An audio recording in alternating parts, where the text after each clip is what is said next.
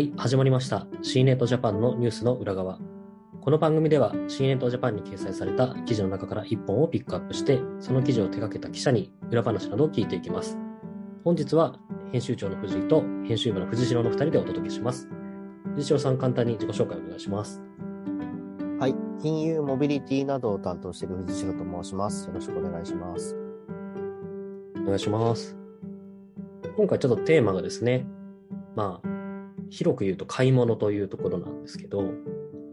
しかも食品ですね、の買い物というところなんですけど、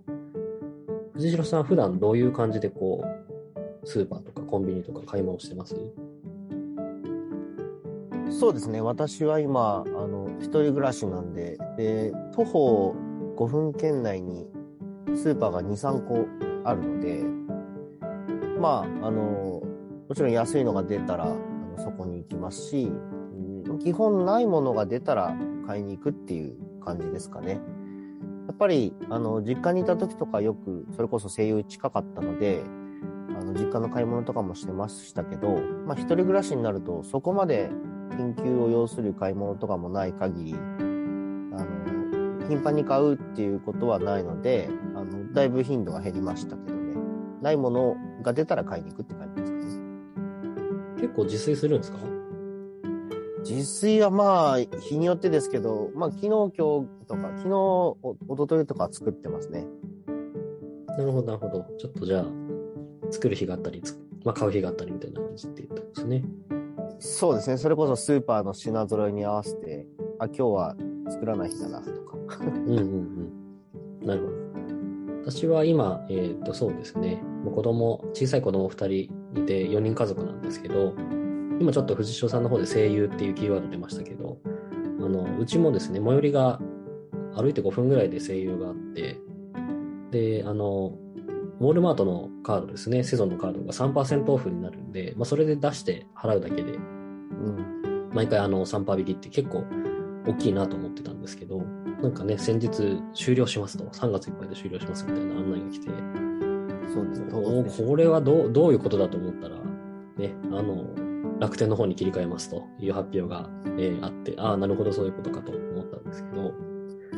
はい。ちょっとその辺のですね、えー今回はその楽天とまあ声優を取り巻く、えーニュースについて藤代さんに取材していただいたので、まずこちらご紹介いただいてもいいでしょうか。はい、えー、楽天と声優が4月からあの楽天ポイントを軸の軸とする協業を本格化するという記事をこの間、えー掲載させていただいたんですけれども、えーまあそうですね、本当に、え楽天が楽天ポイントを軸にしている楽天経済圏っていうんですかね、の方にもう声優がどっぷりと、え入っていくというような記事で、まあ楽天、えスーパーだと初めての取り組みなのかな。の、えデザインの楽天カード、クレジットカードだとか、え楽天のポイントカードをはじめとして、え楽天の、まあ、決済、ポイント系に全てに対応していくというような記事ですかね、をこの間配信させていただきました。これは実際にあの記者会見の会場に行って取材されたんですよね。そうですね。はい。なんかちょっとその会場の雰囲気とか、いかがですか？そうですね。まあ、だいぶ、まあ、人が多かったですね。で、まあ、私はリアル会見はかなり久々だったんですけど、だったので、まあ、その熱に久々に圧倒されたんですけど、まあ、よくよく皆さんのあの雑談とか会話をあの聞いてると、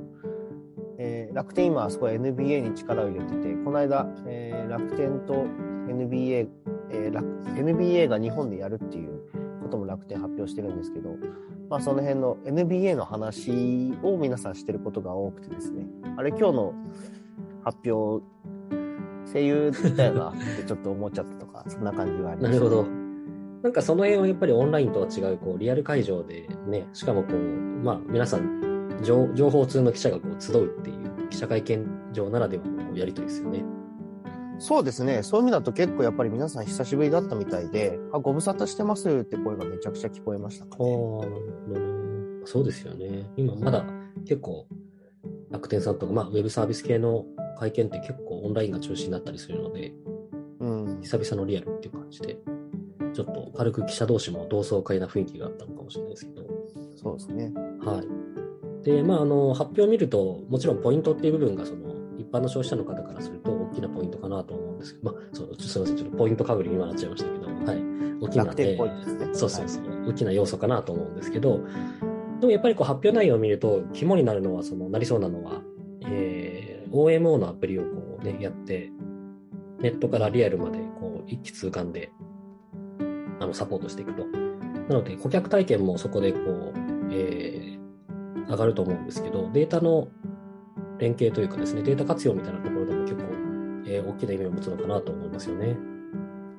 そうですね。まあやっぱり、あのまあ、これからオンラインとオフラインの、えー購入、そのデータをどう分析していくのかっていうのが、すごい重要になってくるっていうのは、やっぱり会見でも強調されていて、結構あの、コード、えー購入者層が違うらしいんですよね。なので動きが違うと。で、まあこれからどちらにも対応していくという話なんですけど、まあ私としては、あのーまあ楽天最近すごい楽天ポイント強くなってますけど、まあ逆にね、あのー T ポイントがちょっと今元気ないので、まあそこら辺の勢力図もこれから変わっていくのかな、みたいなのをちょっと気にしてますけどね。そうですね。結構、あの、ポイント、ポイントを取り巻く競争も結構激化してきてるなっていうのはすごい感じますし、あの、auPay の、はい、私もあの auPay 使ってるんですけど、auPay のアプリの中にポンタの、あの、入ってますねページはい、してくださいみたいな感じで、ちょっと、そうですね、今まであんまりこう、やったことがない店頭でのやり取りだったので、うん。だから、何々ペイみたいなのがすごい増えてきてるので、まあもう、なんていうんですかね、あの、ポイントとそのデジタルのキャッシュというか、金額というのがちょっとごっちゃになっていて、本当に今もうだいぶ佳境にあるなという感じですよね。そうですね。あとはメルカリでこう売ったものでそのままコンビニで払う、ID で払えるメルペイとかもあったりして、私も結構使い分けがしんどくなってきてるんで、なんかそろそろ統廃合してほしいなってちょっと思っちゃったりしてます、実は。ちょっと多いですよね。多い。はい。うん。それは思います。で、そうですね、今の話にもあったんですけど、やっぱり店舗とあとネットスーパーっていう話があって、その、えっ、と、やっぱり楽天さんって昨年ですかね、えー楽天全国スーパーという、えーサービスなので、あの、ネットスーパーの立ち上げを一気通貫で支援するっていうサービスも始めていたりとか、結構そこ本気でやって、えーいたりするので、多分そういった、まず声優でこう成功モデルを作ったら、多分そういう OMO 戦略みたいなものを多分各スーパーにも横展開するのかなっていう気がしますよね。そうですね。うん。まあ、これを本当に、まあ、声優はこれで拡大、と取り組みを拡大したっていう形なので、まあ、楽天としては本当に、あの、一気に持っていきたいっていう気持ちでしょうね。うん。私、その、さっき言ったように、最寄りが声優なので、ちょっとどういうふうに変わるのかは4月から結構ですね、我が家の家計にも影響があると思うので、ちょっとそれはまた、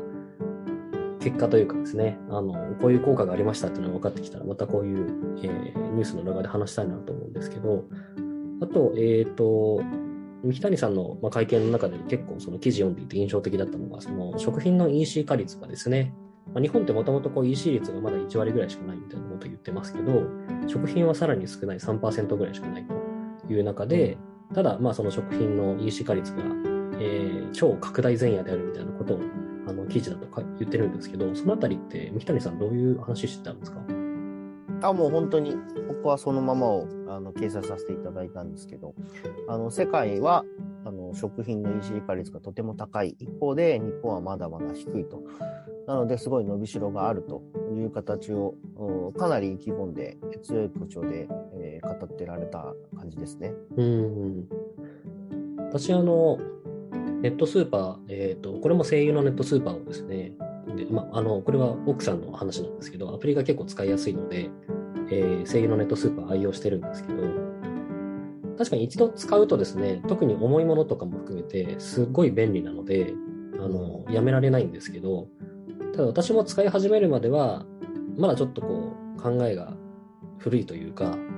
ちょっと食品はネットで買うの怖いなというか、あの、お店で実際に手に取って買いたいなっていう気持ちが結構強かったんで、うん。やっぱりそういう方は多いのかなと思いますよね。その普及がまだまだこう進まない理由ってそこなんじゃないかなと思いますよね。そうですね。私もファーストインプレッションは、みんなやっぱ手に取りたいんじゃないかなというところは多かったんですけど、まあ一方でただよくよく考えると、あの、野菜とかね、魚とかは確かに手に取りたいですけど、まあ食品って必ずしも、あの、そうではなくて、あの鮮度がああまり関係ないというか、まあ賞味期限守ってればいいよみたいなものも結構あるので、まあそういったところの需要が増えていくのかなと思いますね。そうですね。まあ、あとは、その、えっ、と、結構、この前いろんな方にですね、ネットスーパー何使ってますかみたいな話をこう雑談レベルで聞いたときに、まあ、あの、言っていたのが、それぞれ、えーいいところ悪いところあるんですけど、結構そのす住んでいるエリアによって、えー、と配送がなかなかこう、まあ、人手不足で、えー届かないとか、時間通りに来ないとか、えーうん。注文があの明日欲しいのに、明後日以降じゃないと注文できないとか、結構そういう、あの、まだその人手不足の問題があるという分かってですね、多分ここも解決されない限りは、利便性上がらないので、あの、うん。なかなかユーザー増えないんだろうなと思って、で、私、あの、3年ぐらい前にですね、あの、中国の深センに、あの、取材で行ったんですけど、そこであの、フーマーフレッシュという、えーまあ、ネットスーパーと連動して、まあ、店舗でも買えるというようなえお店があったりして、そこはですね、もうどんどんどんどんこう注文が入るんですけど、えっ、と、お店の天井のあたりに、一つレーンみたいな長いレーンがあって、そこをひたすらこう、ショッピングバッグが、なななんていうの、ベルトコンベヤーみたいな感じで流れていて、はい。で、その中に注文が入った商品をピッキングした店員さんが、パッとそこの、なんかこう、載せる場所に、特定な場所に置くと、それがこう、袋と一緒になって、どんどん店の外にこう、ベルトコンベヤーで出ていくみたいな仕組みが、その当時からあったんですけど、で、実際にその店の外に出てみると、20人ぐらいの配達員が、ずっとこう、あの、バイクにまたがってスタンバイしてるわけですよ。おーなるほど。で、来たものを本当に多分15分、30分とかで、えー2、3キロ圏内の場所にあのすぐ届けますみたいなことをやっていて、まあこれってその、まあ、中国のでね、あの今のその人手事情ってちょっと私はあのすぐにわからないんですけれども、やっぱりこう人口が結構多いとですね、そういうこともちょっとか数のあの戦いみたいなところでできちゃうんだなっていうのは、実際に深センでそれを見てすごい感じたので、ここはちょっと日本としては労働力不足のね、あの課題があるので、そこを解決できる何かこう手立てがないとなかなか普及時間かかるかもなって思いましたね。なるほど。そうですね。まあ、ただ、今、日本でも、あのー宅配系がすごい増えてるの、ウーバーとか、うんまあローソンも確かそんなサービスやってますよね。なんか宅配してくれるというか。まあ、その辺のいわゆる、あのーまあ、なんていうんですかね。ギギグワークビジネスみたいな、あ、そうです。ね。はい。はい。この辺が、えーこれから日本では盛り上がっていくのかもしれないですね。まあもうすでに盛り上がってますけど、まあ地方とかにもどんどん展開は今されているので、うんまあ、ますます増えていくのかなと思いますけどね。そうですね。あとはやっぱりこう、日々の、なんでしょうか、デリバリーみたいなところと、また、えっ、と、牛乳買ってきてとか野菜とかっていうところになると、あの、ユーザー層がおそらくそういうね、か家族層になってきたりすると、ますますこう安全、安心みたいなところにこう気をつける方が多いので、うん。やっぱり配達員の方の、まあ、あのね、質というとあれなんですけど、その辺は結構、あの結構厳しい目で見られるかなと思うので、そことのバランスをどうこう取っていくかっていうのも結構影響ありそうですよね。確かになんか小耳で、あの、4つしかないポテトを買ったのに1本減ってたとか 聞いたことがあるので、なるほど。大事ですよね、安心。そうですね。まあ、プラットフォーマーの教育をどこまでできるかっていうところだと思うんですけど、はい、そんな感じですかね。なので、あの、ちょっと私は4月からですね、